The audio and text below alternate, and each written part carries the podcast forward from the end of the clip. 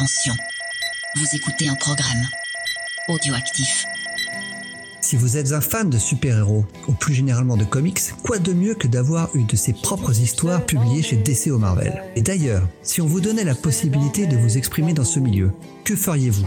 Un comics tout neuf, entièrement inventé par vos soins, avec l'espoir secret de devenir le prochain Robert Kirkman, à la tête d'une franchise comme Walking Dead? Ou bien ne serait-il pas mieux de travailler sur des personnages iconiques tels que Spider-Man ou Batman?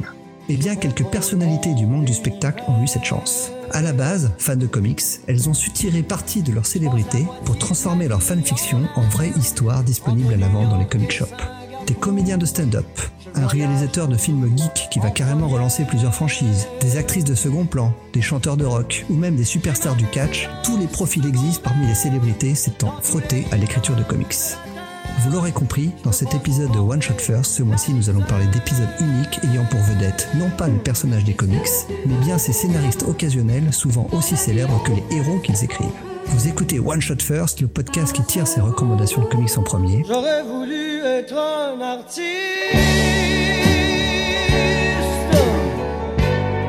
pour pouvoir faire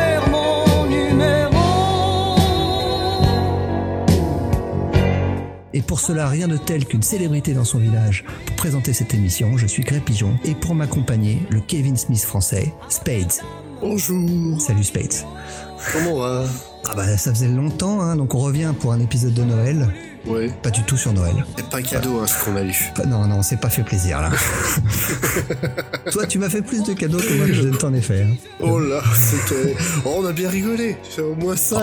Ah, Bien, je sais pas, un peu jaune en tout cas. On va en, on va en reparler en tout cas en parlant chacun justement des épisodes qu'on a choisis. Je rappelle les règles un titre DC, un titre Marvel et un titre indépendant chacun. Et on attaque avec Marvel, avec le titre que tu as choisi. De quoi vas-tu nous parler Tu connais euh, Batman The Long Halloween? Ah oui, Jeff Love et Tim Sale. Donc en fait, euh, c'est pas du tout le titre dont je vais parler, D'accord. puisque le titre dont je vais parler, c'est Spider-Man The Short Halloween. Déjà là, on sent l'humour potache. Voilà.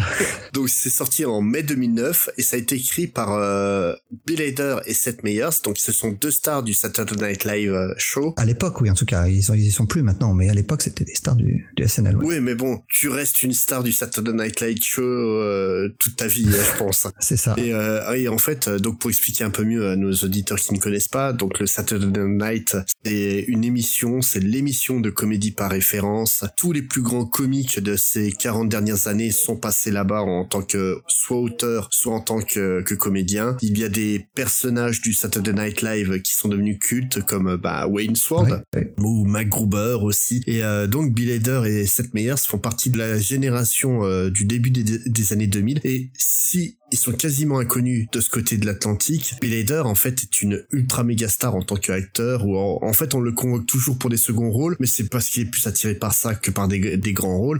Et Seth Meyers lui est présentateur euh, star du Late Night with Seth Meyers. Donc il, euh, il a pris la suite de Jimmy Fallon à l'époque. Donc c'est vraiment des spécialistes de la, de la comédie, c'est des très bons auteurs et des très bons acteurs dans ce style-là. Sur ce comics, ils se sont fait accompagner au dessin par Kevin Maguire. Il y a pire. Il y a pire, hein, Justice League euh, International notamment, qui est un bijou d'humour aussi. hein. Et donc, pour résumer l'histoire, bah, notre bon vieux Spidey, euh, bah, il déteste Halloween. Parce qu'à Halloween, euh, bah, tout le monde se déguise. C'est ça. Donc, va reconnaître tes ennemis quand t'as 72 bouffons verts qui se baladent en plein milieu des rues. Et justement, ce soir d'Halloween, euh, il traque un voleur costumé qui va un peu perdre dans, dans la foule. Et il va avoir un accident qui fait qu'il va être confondu avec le pote euh, bourré de deux débiles qui vont le ramener chez eux. euh, puis forcément, bah, ça tourne mal. Attention, il n'est pas bourré, hein, parce qu'il faut pas que sa petite amie apprenne qu'il est bourré. et, euh, et comment dire, ce titre, eh bah, c'est totalement dans l'esprit des, des deux comédiens. C'est totalement con. Ça joue à la fois sur des dialogues parfaitement ciselés mais totalement débiles, sur des situations embarrassantes euh, et totalement cons encore une fois, et des personnages complètement abrutis. Ouais, tous autant, Ah, tous il y en autant a qu'ils pas sont. à sauver. Il y a des vannes bah, qui sont Ouais. typiques vraiment de Hader et Meyers. Je pense notamment à la chute euh, d'étagère. euh, le joli plantage qui est vraiment typique du moment de honte que se tapent les personnages que va jouer euh, Hader. C'est, bah, perso, moi j'aime beaucoup ce comics, il me fait bien marrer. Ouais, c'est un comics euh, un peu loufoque, euh, comment dire, c'est pas le comics du siècle. Ouais. hein, Ah non, Très c'est clairement. hein. Mais comme ça, bah, pour un comics euh, ponctuel qu'on va lire vite fait entre deux bonnes histoires, c'est c'est vraiment très sympa, c'est très fun. C'est un peu dans la lignée de ce qu'a pu faire euh, Nick Spencer avec ses euh, comment il s'appelle, les super, euh, Ah oui, Superior ouais. Spider-Man. Ouais. C'est c'est vraiment dans cet humour-là. Là, en gros, si vous avez aimé euh, le film Super Grave, ben justement où Bill Hader joue l'un des, des deux flics complètement débiles. Un des deux flics, ouais, c'est ça, Euh, ouais. c'est ouais. vraiment dans cet esprit-là, quoi. C'est c'est complètement décalé. Les personnages, il y a personne à sauver tellement ils sont totalement abrutis. Que ça soit donc les, le vrai groupe de méchants euh, qui, est- qui, qui est là, qui est, ben, en fait, Ah bah, qu'il y a une, occasion unique de se débarrasser de Spider-Man, mais sauf qu'ils sont, ils ont le mauvais entre mains. Et, euh, le, le truc, euh, ouais, c'est ça joue beaucoup sur les références geeks. Donc notamment euh, Spider-Man se fait rapatrier euh, chez donc Shaun of the Dead et, et Hunter S. Thompson de Las Vegas Parado. Euh, ils vont ceux qui vont aller se faire péter la gueule quand même par euh, des faux euh, bouffons verts et Doc Octopus. C'est totalement con, mais c'est très drôle. Quoi. La, la- la copine du copain bourré qui va soulever le masque de Spider-Man. Mais c'est, c'est qui ce gars là? Moi, Je m'en fous. Moi je veux mon copain. Tu vas se faire entoiler la gueule, hein, bah oui. C'est euh, forcément une blague, euh, un comics de Heather et Meyer sans blague graveleuse, ça aurait pas été normal. Mais ils ont fait en douceur quand même. Par contre, gros, gros, gros souci sur ce comics. La colo totalement dégueulasse, euh, Ouais, la, la colo couplée à l'ancrage, c'est assez gras quoi. c'est gras et puis euh, ouais, ça, ça gâche le trait de Maguire quoi. Ouais, ouais, tout à fait d'accord. Mais bon, de tout ce qu'on a lu, je pense, là, on, on va y revenir, on reviendra à la fin, mais c'est, on commence par le meilleur. C'est probablement le meilleur de la sélection. Celui-là, on vous le Ouais. recommande vraiment. Et euh, donc, euh, bah, en, en, en VO, on le trouve euh, facilement single encore, hein, forcément. Et par contre, en VF, on le trouve dans le tome 2 de Spider-Man Un jour nouveau, donc euh, Brand New Day, hein, très bonne idée de, de le mettre là-dedans, euh, qui est sorti dans la collection Best of de Panini. Donc, on va continuer sur Marvel, et c'est toi qui as choisi un titre. Ouais, on enchaîne avec un titre récent qui est sorti en 2015, l'annual de Thor, qui est signé CM Punk et Rob Guillory. Alors c'est un annual en trois parties, dont deux des parties, euh, les deux premières parties sont signées Jason Aaron et Noel Stevenson, et la troisième, celle à, laquelle nous allons nous intéresser, est une courte histoire d'une dizaine de pages signée CM Punk. Donc, Euh, alors au dessin, on en a déjà parlé euh, dans un autre épisode. Rob Guillory, c'est le dessinateur de Chou. Donc on vous invite à aller écouter l'épisode qu'on avait sorti à l'époque. Euh, on se rappelle, il a un très très très cartoon et euh, plein d'humour. Et euh, cet épisode, en fait, c'est bah, exactement ça. hein. C'est un épisode cartoon plein d'humour. Et le, le vrai talent de Guillory, on en parlait euh, juste avant d'enregistrer l'émission, c'est de cacher des, des gags un peu partout dans le décor. Et là, il va le faire aussi sur ce Thor. C'est la partie la plus drôle de cet épisode. Alors, en fait, il sauve totalement l'épisode. Ouais, les- ouais, ouais. Ouais, non, c'est vrai, hein, c'est pas un grand épisode. Bon, on va revenir, hein, parce que le vrai attrait pour moi, le- ce qui fait que je- pour lequel je l'ai choisi, c'est l'auteur, c'est CM Punk. Son vrai nom, c'est Philip Brooks. Alors, je sais pas si nos éditeurs le connaissent. Moi, je le connaissais pas avant de préparer l'émission, mais euh, il, est, il est très connu pour les gens qui s'intéressent au catch, parce que c'est une superstar du catch. Alors lui, en plus, c'est un lutteur qui a tout connu. Hein. Il est commencé dans les toutes petites ligues indépendantes et il est devenu carrément champion de la WWE jusqu'à jusqu'à sa retraite en 2014. Et en 2014, il s'est mis au vrai sport, le, le sport non scénarisé, puisqu'il a rejoint l'UFC, l'Ultimate Fighting Mhm. Championship, où il combat en MMA, euh, mix Non, il, non, non, il a combattu une fois, il s'est pris une tollée, euh, plus jamais. hein. Ah ouais, ouais, tu t'y connais mieux que moi là-dessus. hein. Mais moi, j'allais, j'allais dire que c'est le Vanda, c'est Vandam dans Full Contact, donc non, en fait, c'est pas Vandam. Alors. Non, non, en fait, euh, C'est le petit chinois qui perd au début. C'est- CM Punk, ça a été une euh, véritable icône euh, du catch pendant pendant un bon moment. C'est vraiment, de- ça a été une des méga stars de la WWE. bah, faut, faut, faut dire ce qu'il y a. Il a, il a une vraie belle gueule. Hein, il a coup. une belle gueule, il a une super technique, il a un personnage. qui- En fait, quand il tient le micro, euh, excellent. Il sait, il sait tenir la, la foule. euh, Ok, donc un bon charisme. Voilà, en moi la, la première fois que je l'ai découvert, ça a été donc dans une euh, sous-fédération de la WWE qui s'appelait la SCW, où c'était des matchs un peu plus hardcore, où ils finissaient ensemble assez régulièrement les, les gens. Et euh, la première fois que je l'ai vu, donc il devait faire un match, donc il croise son adversaire dans le couloir. Il, il chauffe un peu, puis il regarde son adversaire et puis il lui dit allez bonne chance. Et son adversaire euh, lui répond ben je crois que selon toi la chance était pour les losers. Ouais c'est ce que je dis bonne chance. tu vois ça tu fais là lui il est cool. et, et voilà, le, le truc, c'est que, c'est que ça- en plus, il est vraiment techniquement très bon. C'est un, un vrai bon, euh, bon athlète qui, qui avait des vraies techniques très cool. Et le truc, c'est que ça s'est très très mal fini avec la WWE. Donc en fait, euh, il a été euh, gravement blessé au dos. Selon lui, la WWE a minimisé sa blessure et l'a forcé à combattre. Donc en fait, il y a un gros euh, conflit euh, juridique avec la WWE qui est en cours. Et donc euh, après son départ, euh, qui s'est très mal passé de la WWE, il a voulu faire le malin en allant faire du MMA et il s'est pris une tôle même magistrale. Je crois qu'il est même pas resté euh, 40 secondes sur le ring. Ah ouais, à ce point-là, d'accord. Ouais, ouais. Ouais, pas cool. Non, Bon. c'est, c'est, c'est dingue. Quand je te dis qu'il s'est pris une tôle, c'est une vraie tôle. Hein. C'est autant on a eu- on a plusieurs catcheurs euh, qui ont fini dans les rings de, de MMA que lui, il était pas taillé pour. Et malheureusement, il est pas taillé non plus du tout pour. euh, Pour l'écriture de comics.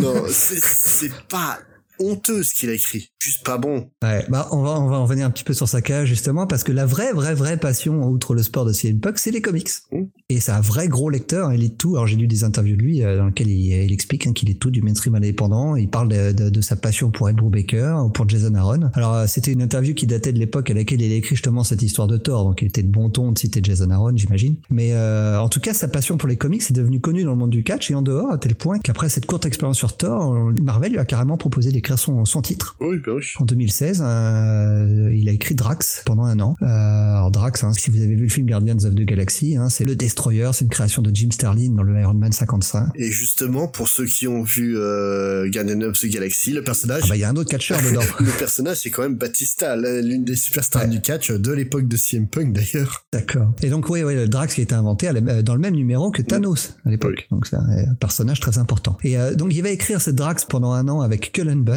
en co-scénariste, hein, avec le très grand Cullen Bunn. Euh, et on, il va connaître avec ce comics un succès que nous qualifierons de modeste, puisque chaque épisode va se vendre aux alentours de 10 000 unités. Oui. Euh, ce qui est pour Marvel, c'est impossible de, de garder un Mais titre j'ai pareil. pas lu le titre, hein, donc je peux pas dire ce que ça vaut, mais J'ai- Drax, j'ai tenté le premier pour euh, pour préparer cette émission-là, voilà. Donc le, c'était bien, le premier, voilà, ça suffit. Non, c'est moi, j'ai- j'aime pas Cullen déjà. euh, donc, euh, on est euh, deux, on est deux dans ce cas-là. hein.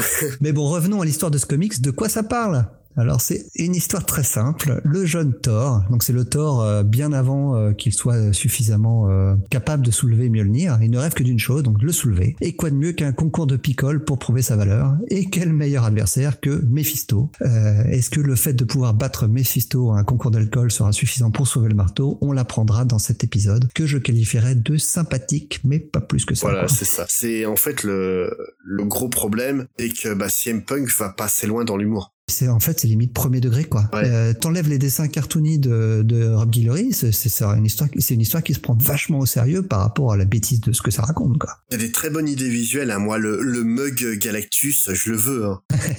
il, est, il est tellement chouette, c'est- pile poil. Mais le, le truc, ouais, c'est comme Il y avait dis. tellement à faire parce qu'on voit Loki qui essaye de, de plus ou moins prendre parti pour Mephisto pour faire tomber Thor. Il y avait moyen de faire des trucs très drôles et en fait il en profite pas. euh. Après, il était peut-être limité en nombre de pages. Ouais c'est ça, ça fait une petite, petite dizaine de pages. Euh, voilà, en fait, c'est une, une histoire sur trois dans, dans l'annual. Donc, euh, Mais les gags se résument à ce que vont boire Thor et Mephisto, qui va être de plus en plus dégoûtant. Mais euh, c'est, de l'humour, c'est de l'humour niveau classe primaire, quoi. ouais, c'est du pipi caca. Enfin, là, c'est pour le coup, c'est du, du vomi, quoi. Ouais, ouais, en plus, ouais, c'est les blagues de vomi, en plus, il y en a un Et en paquet, fait, hein. le seul bon gag, c'est qu'en fait, CM Punk est un des, ce qu'on appelle un straight edge. Donc, ce qui veut dire qu'il ne boit pas, ne fume pas, ne se drogue pas. Et il fait un comics uniquement là-dessus. sur une murge. voilà.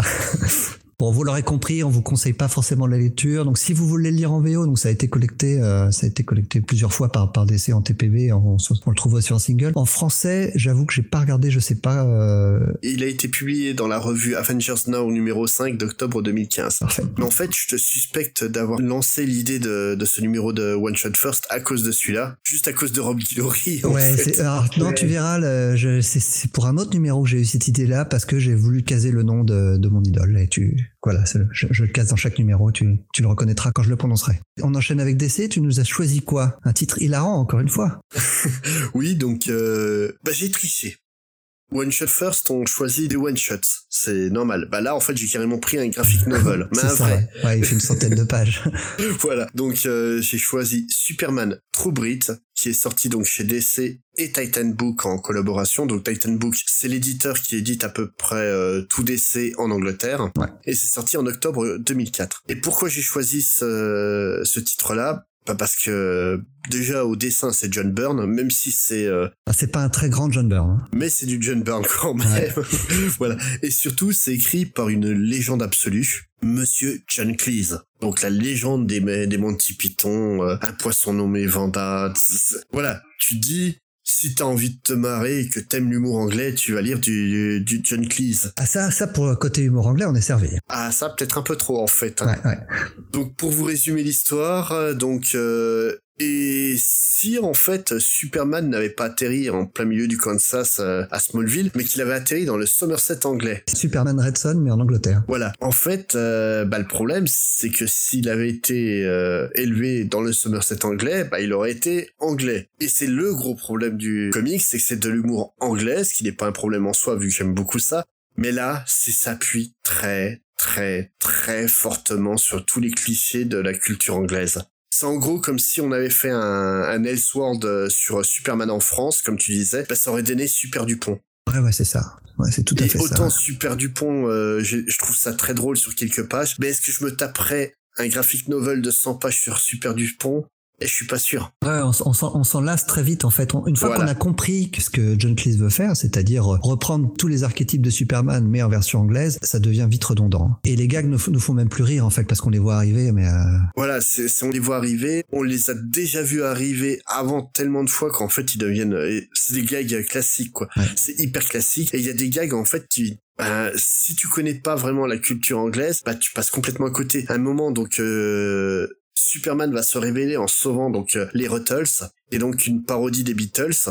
Et euh, le truc, c'est que les Ruttles, tu peux te dire, ouais, c'est une parodie qui a été inventée pour le comics, mais en fait, non, les Ruttles, c'est une parodie des Beatles qui existe réellement en Angleterre, qui ont sorti des disques, qui ont fait des documentaires, qui ont une vraie euh, carrière musicale euh, depuis les années 70, et qui a été inventée, donc, euh, cette parodie par Eric Idle, donc un autre des Monty Pythons, quoi. Et voilà, sorti de ça, euh, si tu le sais pas, qu'est-ce que tu comprends à ça, quoi? Alors outre ces, ces gars qui, qui sont un peu lourds, euh, il y a quand même de sacrées bonnes idées dans ce comics. Oui. Euh, on en parlait avant d'enregistrer l'émission, le fait que le, notamment, il y a une vraie vraie critique du, des tabloïds anglais. Ouais, et du sensationnalisme. Voilà, parce que Superman, enfin Clark Kent justement, quand il n'est pas en Superman, son, son patron passe son temps à essayer de lui expliquer qu'il faut inventer des scoops, carrément. Oui, et, euh, et euh, même il va sortir officiellement des, des scoops euh, complètement faux sur Superman, quoi. Ouais. Genre le, le fait qu'il fréquente Elizabeth Turley.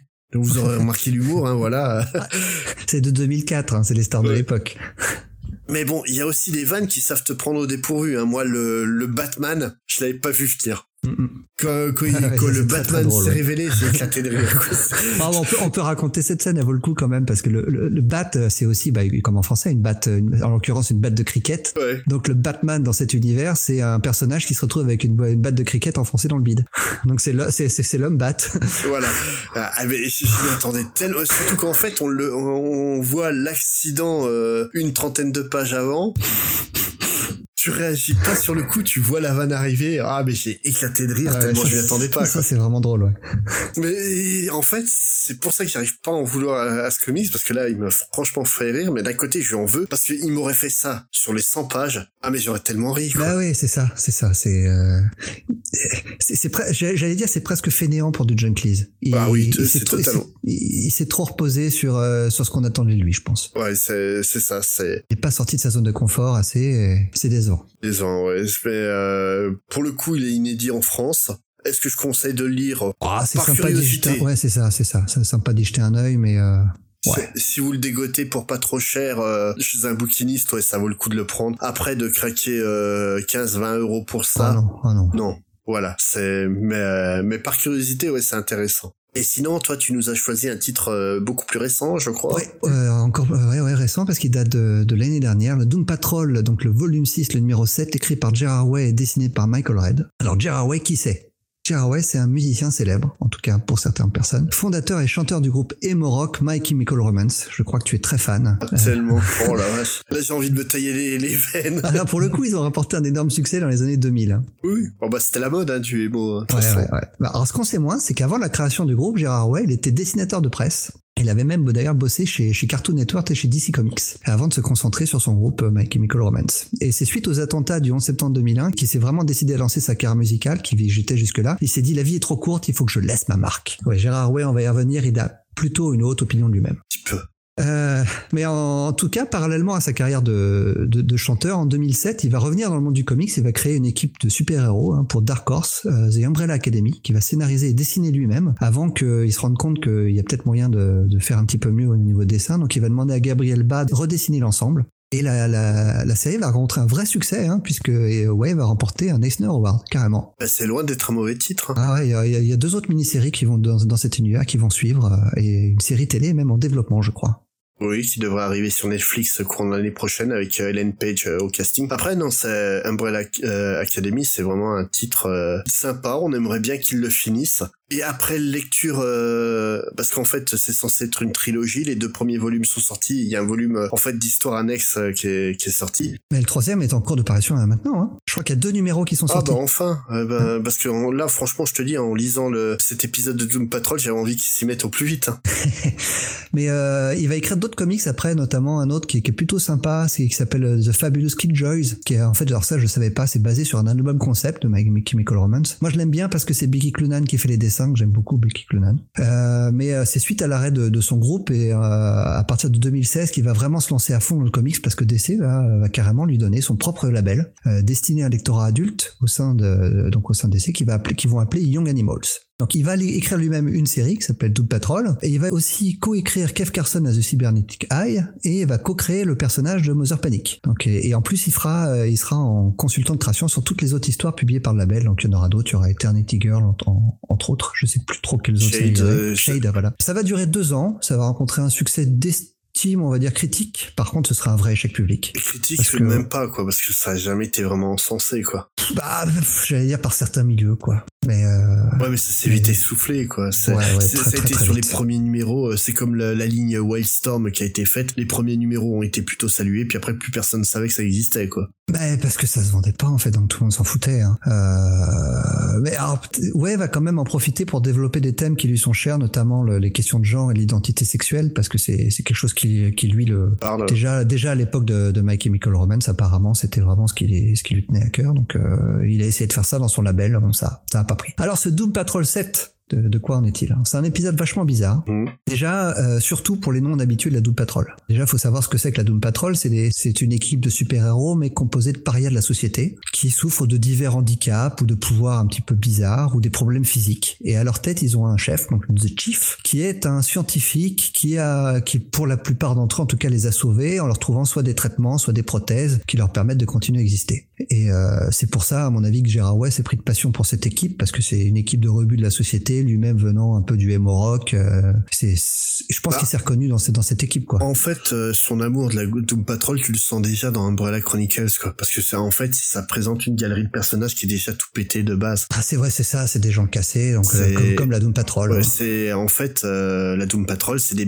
des misfits de Ouais. des super héros quoi. Ouais, ouais, bah, je- justement, je pensais à, à ce mot-là, misfits, mais je me suis dit comment je pourrais traduire ce mot-là, mais paria. Les parias, ouais. le- ouais, les parias. Alors, cet épisode, il est centré sur le chef, justement, qui essaie de retrouver sa place au sein de l'équipe, parce qu'il faut savoir que le chef, c'est un bel enfoiré qui passe son temps à trahir les membres de son équipe euh, dans, dans ses propres intérêts. Et, euh, et comme je l'ai disais au début, le, au dessin, on a Michael Red qui s'en donne à cœur joie. C'est vraiment, vraiment très joli, très fun. Ça part dans le loufoque dans tous les sens. C'est psychédélique à souhait. Euh, et ça fait énormément référence à l'histoire de la Doom Patrol et notamment euh, à ce qui, je pense à l'idole de Gérard Way, c'est Grant Morrison, où le, le, le, run, de- le run référence sur la Doom Patrol euh, c'est est écrit au début. C'est c'est quoi C'est euh, fin des années 90 Début des, euh, Début ouais, des années fin 90 plutôt. Début des années 90 par Grant Morrison et il fait clairement référence tout le long de cet épisode et tout le long de son run en fait. Gérard Way. Mais le problème c'est que euh, l'élève n'égale pas le maître quoi. Euh, là pas du tout quoi. C'est C'est fade. Hein.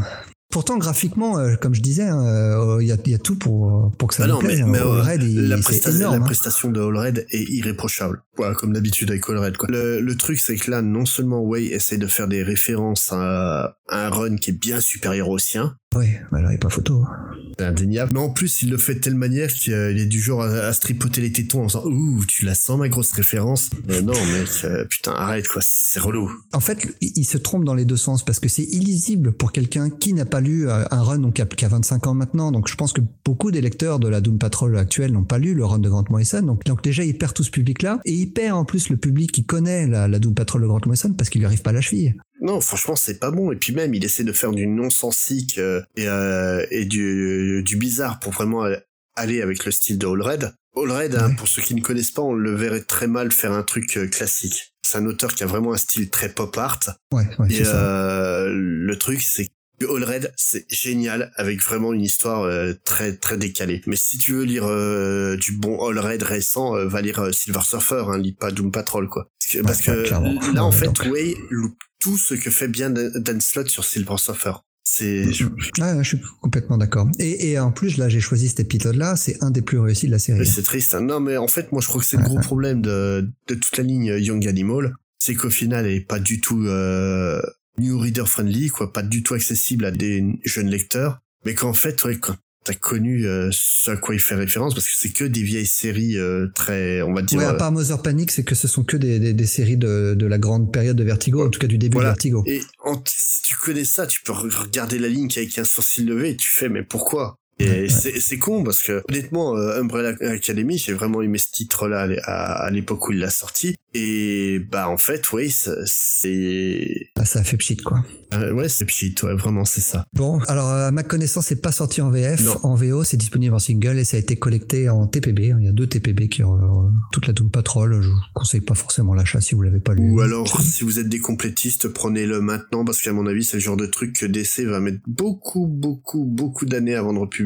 alors pour le coup, la, la, la, série est loin d'être exceptionnelle, mais euh, graphiquement, tout du long, c'est du très haut niveau. Il y a Nick Derrington notamment qui a fait beaucoup d'épisodes de, de, cette série et il est très, c'est très très beau quoi. Bon, on enchaîne avec l'indé. Euh, pour terminer. Euh, et tu nous as choisi. Ah, tu m'en as voulu, hein. Un petit peu. Enfin non, c'est. Bah, disons que tout ce que j'ai choisi moi était bien pire que ce que tu as choisi, donc je peux pas vraiment t'en vouloir. bien pire, je crois que là, quand même, avec ce titre-là, ouais, je, je reprends un peu la tête, je pense. Ah, là, c'est dur. Là. Donc en fait, j'ai choisi The Black Pearl numéro 1, euh, sorti en septembre 96. Ça en laissant les années 90. Hein. Ah, ça oui. ah là, on les a bien sentis. Là. Dessiné par H.M. Baker, qui est en fait un pseudonyme pour un dessinateur euh, d'origine serbe, je crois. Ouais, ouais. Ouais, et qui entre il autres... a pas fait une grande carrière et c'est tant mieux. Non bah oh bah pour l'époque c'est pas honteux. Ouais ouais ouais. J'ai vu des trucs des années 90 bien plus dégueulasses que ça. ah ouais, ouais c'est sûr. Là ouais. c'est un peu dans la lignée de ce que faisait Rick Leonardi. Ouais. Ah, c'est vraiment pas ma cam. Non, c'est pas, c'est plus ma cam non plus. Hein. Même à l'époque, ça devait pas l'être des masses. Euh, en, entre autres, euh, donc cette, euh, ce dessinateur a aussi bossé sur la série euh, Ghost, une excellente série de Dark Horse qui est très peu connue de notre côté. Mm -hmm. Mais surtout, donc, ce qui nous intéresse, c'est les auteurs, parce que ouais, ils sont mis à deux quand même pour écrire ça. Hein. Donc tout d'abord Eric Johnson, mais lui on s'en fout. Et surtout Mark Hamill. Ah ouais, et, quand même. Et ouais. Donc, c'est Luke Skywalker qui a écrit ça. Bon, c'est Luke Skywalker à l'époque où il jouait dans The Giver. Neutronix. ah, Luke Skywalker, en dehors de Luke Skywalker et de faire la voix du Joker, elle a pas fait grand chose de sa ah carrière. Ouais, non, mais là, c'est vraiment la période où il était euh, même plus dans le creux de la vague. Hein. Il avait, là, il était au fond des océans. Hein. Et donc, en fait, The Black Pearl, à la base, se destinait à être un film qu'il a essayé de vendre aux producteurs. Les producteurs lui ont dit non. Donc il s'est dit, hey, je vais l'adapter en comics, hein, d'autant plus que, comme tu le dis, il avait donc euh, incarné le Joker dans la série animée euh, Batman. Donc ouais. il connaissait quand même euh, quelques petits noms de la, de la profession, euh, notamment bah, le TPB de The Black Pearl et une préface par Peter David, qui est quand même pas non plus, euh, voilà. Ouais, ça va. Hein. Qu'il ait cautionné ça, c'est un peu plus surprenant. et donc, The Black Pearl, ça raconte quoi? Donc, elle est dans les années 90. Ouais, il faut prendre une voix bien, bien typée. Donc la ville, elle est depuis des années sous la menace d'un groupe criminel appelé les Happy Jack Killers. Tu, tu penseras à mettre une musique façon les dessous de Palm Beach hein, sous ta, sous ta ah chronique. Oui, hein. tellement mérité, quoi. Eh, attends, tiens, je vais même la refaire avec la voix. Elle est dans les années 90. La ville est sous la coupe des criminels des Happy Jack Killers. Un soir, une jeune femme est kidnappée par deux membres des Happy Jack Killers, mais un homme qui suivait la victime intervient et tue accidentellement des criminels. S'enfuyant de la scène de crime, pour la presse qui recherche le sensationnalisme, il va devenir un vigilante mystérieux, le Black Pearl. Ah la vache. Le pire, c'est que ça paraît, vu comme tu le décris, ça paraît presque bien. presque. Alors, alors que, alors, alors, que c'est pas bien du tout. non, en gros, c'est Kikas à 15 ans d'avance, mélangé avec Hollywood Night, pour ceux qui se rappellent de, de ah cette ouais. émission télé. non, non, mais c'est vraiment les dessous de Palm Beach, hein. C'est de ce niveau-là, hein. Ah ouais, non, mais moi, le, le présentateur télé euh, qui crée euh, médiatiquement le Black Pearl, moi, je mettais Robert David dans le rôle. Hein. Très bon. c'est... Robert David à l'époque, il jouait dans The Profiler. C'était une bonne série en comparaison de ce machin-là. Ah oui. hein. En gros, si vous cherchez un comics qui définit les années 90 en comics, Ah ouais, ouais. Ah ouais, ça c'est bien. ouais, c'est- Bon, est-ce qu'on est est va en dire beaucoup plus? Oh bah ouais, quand même. Moi, le, il y a Est-ce que, Mark Hamill a fait autre chose que ce comics-là d'ailleurs? En comics, non, je crois pas. Non. J'ai non, trouvé bah, c'est- d'autre. C'est pas plus mal. Mais euh, mais le truc, c'est qu'il y a, en- le pire, c'est qu'il y a quand même des idées assez originales, quoi. Il y a un côté très cynique où quand même le héros, c'est juste un putain de stalker totalement malsain. Mais, mais, mais, mais carrément. Mais c'est ce que je me suis dit dès la deuxième page. Mais c'est quoi ce stalker, quoi Le mec qui remonte le cul de sa voisine par, avec une longue vue à, à partir de, ce- de, de chez lui, quoi. Mais au secours Et en dehors de la fameuse victime, quoi, de la, de la fameuse jeune femme, il y a personne Ah bah, elle- à sauver, quoi. Mais c'est ça Ils sont tous totalement cons, totalement de... Bah, c'est de la... Ces gens-là, c'est de la merde. vache. C'est, c'est, c'est- mais L'idée est complètement folle, quoi. Ah, je t'en ai, je t'en ai un peu voulu, hein. Je le cache pas, hein. Qu'est-ce qui me fait dire ça? Mais voilà, Marc Hamill qui écrit un comics, on est obligé d'en parler, quoi. Mais bizarrement, en fait, Hamill a gardé les droits hein, pour essayer d'en faire un film. Et il veut le réaliser. Ah bah à l'époque, ah, ah, en plus- en plus, enfin, déjà dans les années 90, c'était déjà ringard, mais maintenant un truc pareil, c'est pas possible. Non mais il relance hein, à chaque fois. Donc en 2010, à, la... à une Comic Con, il a donc annoncé qu'il était en... en train de chercher des producteurs pour faire le film. Et apparemment, il a relancé euh, ça. euh, À part, avec, à part avec Weinstein, je vois pas qui peut, qui pouvait leur sortir ça. Hein. Oh remarque, il y a le mouvement du Comic Gate, ils doivent aimer ce titre. Ouais, c'est ça, ouais. Et euh, je crois que toi, tu as choisi un titre tout en finesse aussi. Ah, att- att- attends juste, est-ce qu'on peut le trouver en VF Black Pearl Euh, déjà en VO, on galère. Déjà en VO, j'ai eu du mal à le trouver. ouais. C'est, j'ai galéré pour le trouver euh, sur euh, sur un site de scan. D'accord, ouais. Bah, même en, en TPB euh, euh, original, mais on me fait non, ça existe pas. Si si, je vous jure, hein, c'est pas la peine de le foutre sous le Ouais, tapis. doit hein. se- on peut peut-être le trouver chez des, dans des vieux bouquinistes parce que c'est le genre de Ouais. truc, euh, genre, genre les gens le feuillettent. Ah non, je vais pas acheter ça. Ah, à mon avis, Dark Horse va pas le ressortir ce titre-là. Ah ouais, non, ça, celui-là, si vous le trouvez, prenez-le. Hein.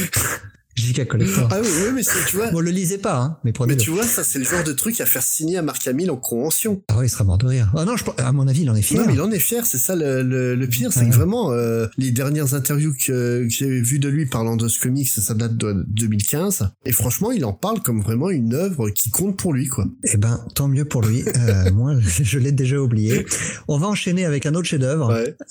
Tu m'en veux, je crois, non? Alors, la mienne avait, euh, mon mon choix, au moins, il avait le mérite d'être court. Alors, donc, c'est The Good Noir numéro 1, signé Patton Oswalt et au dessin Mike Plug. Alors, avant de parler de Patton Oswalt, hein, euh, on va parler de Mike Plug parce que c'est... Alors, je sais pas comment le prononcer, Plug ou Plug Moi, j'aurais dit Plug. Bon, allez, il y a deux os, donc euh, ch- choisissez votre camp. C'est une vraie légende du comics, et notamment du comics d'horreur, parce que dans les années 70, il a notamment officié sur Man Thing, sur du Frankenstein, et euh, sur du Planet of the Apes aussi. Et on lui doit la co-création du Ghost Rider, quand même. Ouais. C'est pas n'importe qui. Et euh, ce que j'ai appris en préparant cette émission, c'est que c'était un, un élève de Will Eisner, ce qui est pas étonnant quand on voit son style d'ailleurs. Ah, franchement, c'est super beau hein, ce qu'il a fait. Bah, parce que le comics que j'ai choisi, il est tout pourri, mais par contre, il est vraiment super beau. Tout pourri, il est dans l- Oh si, si, si, c'est tout pourri. ah, Ah, il, non, est non, dans non, l'esprit- il est dans l'esprit de The Goon, quoi. Il est dans l'esprit de The Goon, mais c'est une histoire de The Goon pourri. Ah oui, bah oui, euh, de toute façon. euh, Alors, venons-en à Patton Oswalt. Qui est Patton Oswalt? Toi, je sais que tu le connais, mais le grand public le connaît peut-être pas forcément parce que tu parlais tout à l'heure de Bill, Bill Hader ou de, de Seth Meyers qui sont pas très connus en France, mais Patton Oswalt encore moins. On le connaît peut-être pour son rôle régulier dans la série King of Queens, Oui. Dans laquelle il avait un rôle récurrent. Mais Oswalt, c'est avant tout un comédien de stand-up, euh, en plus de ses activités d'acteur et d'écrivain. Et euh, notamment, euh, par contre, euh, en tant qu'acteur, il a fait, il a participé à plusieurs adaptations de comics sur le petit écran. Donc, on a pu le voir dans la série euh, Marvel Agent of Shield, où c'était la voix aussi de Happy dans la dans la série du même nom adaptée du comics de Grant Morrison, casé pour la deuxième fois dans cet épisode. C'est vraiment une tronche, Patton Oswalt. On, on voit, on reconnaît, enfin, on reconnaît sa tête. On se dit ah oui, lui, on connaît jamais son nom, mais on connaît sa tête quoi. C'est un petit gars avec une bonne petite bouille. Pas, pas mauvais acteur d'ailleurs. hein. hmm. Ah non, non, c'est un très bon acteur. Enfin, tu lui donnerais pas un, un rôle à la Schwarzenegger, quoi, mais. euh, C'est un caractère acteur, ce qu'on appelle en, en anglais. C'est un, un acteur de second rôle qu'on dont on reconnaît toujours le visage, mais on sait jamais qui c'est. euh. Ouais, c'est ça. Il, il jouera jamais un premier rôle. Alors, eh ben, ce qu'on ne sait pas, par contre, c'est que c'est un grand, grand fan de comics, comme comme beaucoup de comédiens d'ailleurs. hein. Mais il en a pas écrit tant que ça. Euh, il a notamment collaboré avec Brad Meltzer sur la Lightning Saga de la JLA en 2008. hein, c'est ce qui faisait suite à la Identity Crisis. Il avait écrit un one shot aussi sur la JLA en 2003. Mais par contre, il est euh, vous avez peut-être vu son nom assez souvent dans les TPB parce qu'il est, il est très souvent, euh, on lui demande très souvent d'écrire des intros, Oui, des, des préfaces, ouais. euh, des préfaces de, de titres parce qu'il lit beaucoup de comics et vu qu'il a une bonne plume, euh, il en parle très bien, donc euh, il est très bien pour en fait, je t'en ai voulu de, de ce comics. Que donc, euh, en fait, n'aurais pas choisi ce titre-là, j'aurais pris un autre comics pour DC qui est écrit par Patton Oswald. Euh, En fait, le Batman 600. Ah ouais. Pas un bon Batman. Non, c'est ouais, non, mais ouais, il a une, une petite histoire écrite. Ouais, Bah ouais, ouais, mais bon, il me fallait que je choisisse lundi. Il y a pas tant que ça de comics indépendants écrits par des par des célébrités. Hein. Ouais. Alors, ce Good Noir, ça parle de quoi? Alors déjà, avant de parler de The Good Noir, on va parler de c'est quoi The Goon C'est une création d'Eric Powell, qui compte en tout un peu plus de 50 épisodes, euh, qui tient sur euh, un petit peu plus de 15 ans. C'est une série à la fois comique et violente, qui penche clairement vers le supernaturel, puisqu'elle oppose le personnage principal, le Goon, à des morts vivants, des zombies, des fantômes, des ghouls, des mutants, des singes fous, des calamars géants, des gangsters, des extraterrestres, des scientifiques fous, des robots, et j'en passe et des meilleurs. C'est une série exceptionnelle, hilarante, donc à milieu de ce Good Noir numéro 1. Mais euh, c'est la création d'un homme. Et sauf qu'Eric Powell, à un moment, il s'est dit que ce serait sympa de laisser les clés du camion à d'autres artistes et auteurs pour qu'ils s'amusent dans l'univers de The Goon. C'est pour ça qu'il a créé donc The Good Noir, qui, qui était une mini-série en trois épisodes. Et dans le numéro 1, en plus de, de Patton Oswald, on retrouve de Steve Niles, notamment le créateur de 30 Days of Night, qui crée une histoire qui peu meilleure que celle-là. Alors l'histoire écrite par Oswald est centrée sur Frankie, donc qui est le, le, le, le super pote du Goon, qui devient jaloux en fait parce qu'il y a un, un fric hein, qui présente une deuxième mini-tête sur le côté du crâne, va réussir à attirer l'amitié du Goon, et Frankie va régler le problème à sa manière, c'est-à-dire expéditive. Il va tout simplement expulser la seconde tête de, de, ce, de cet adversaire, le terrain furoncle, pour s'en débarrasser et retrouver sa place aux côtés du Goon. la scène est cool.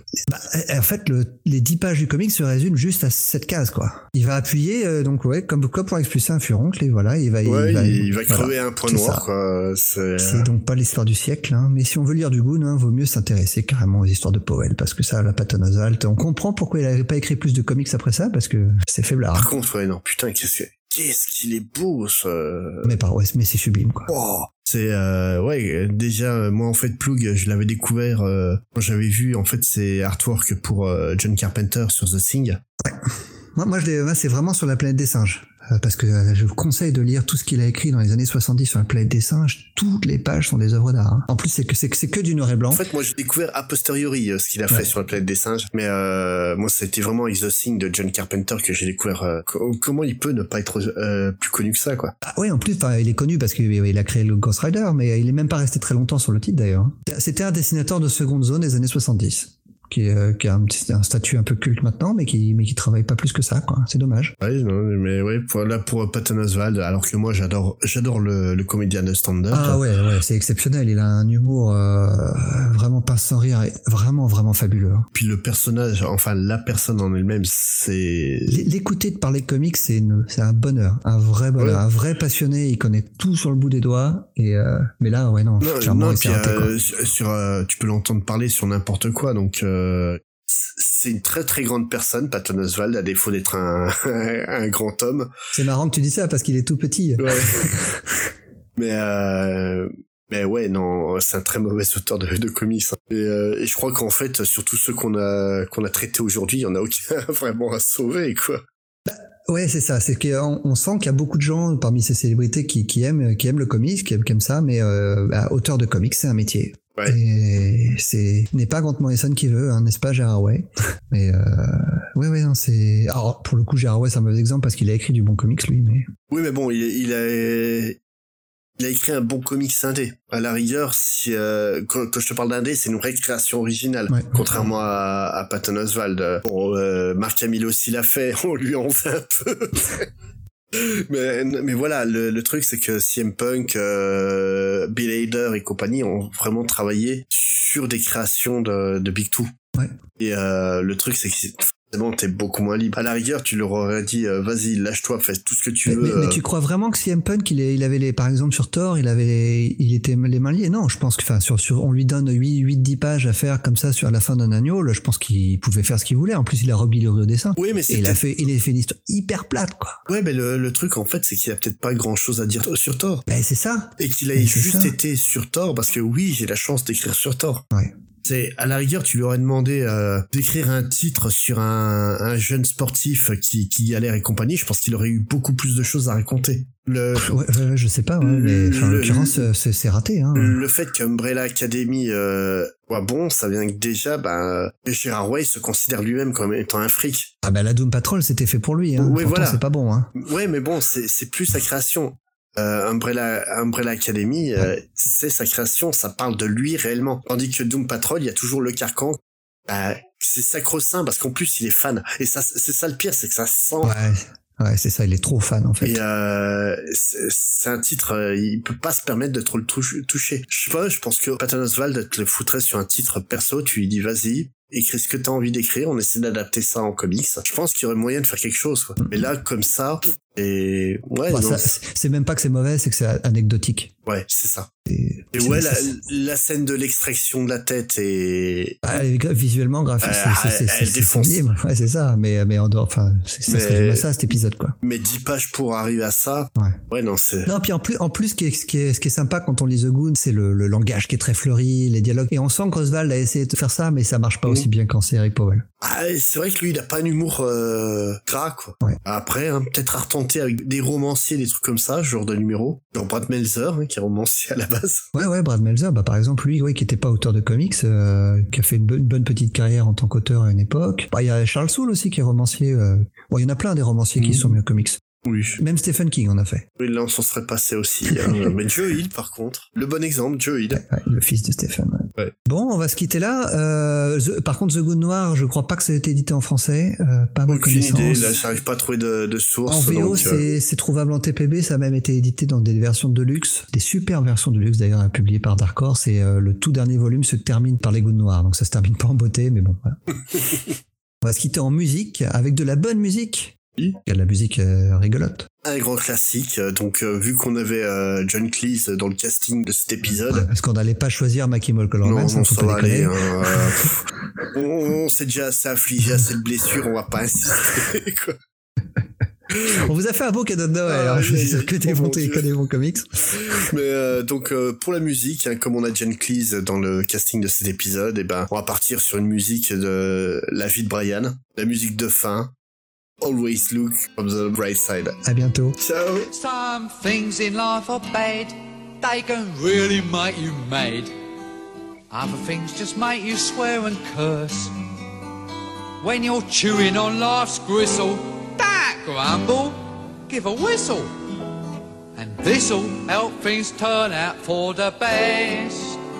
And always look on the bright side of life.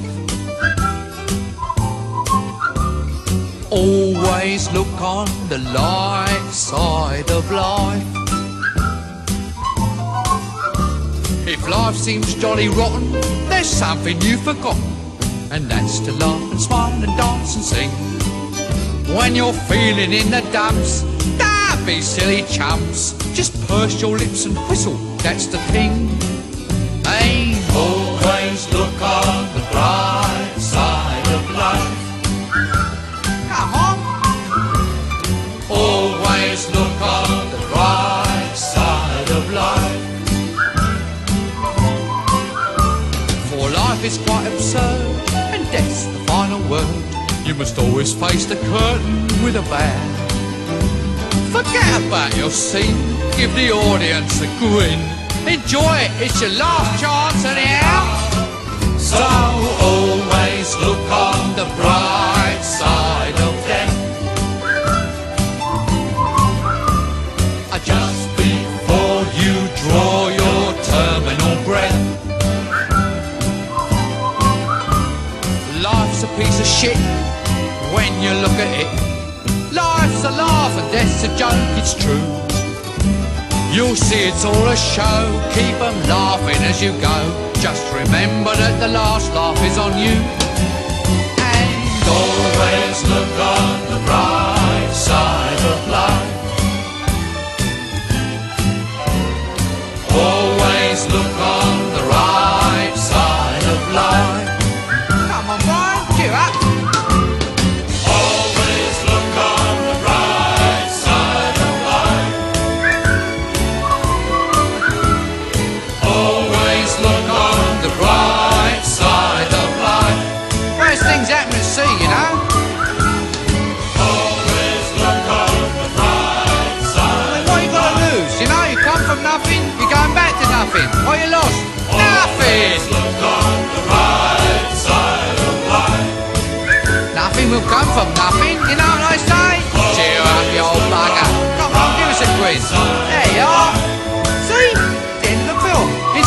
this record's available in the foyer. Someone's got to live as well, you know. Alright, it's a lot. Let's get this place off there. Change this man within three weeks. What do you think pays for all this rubbish?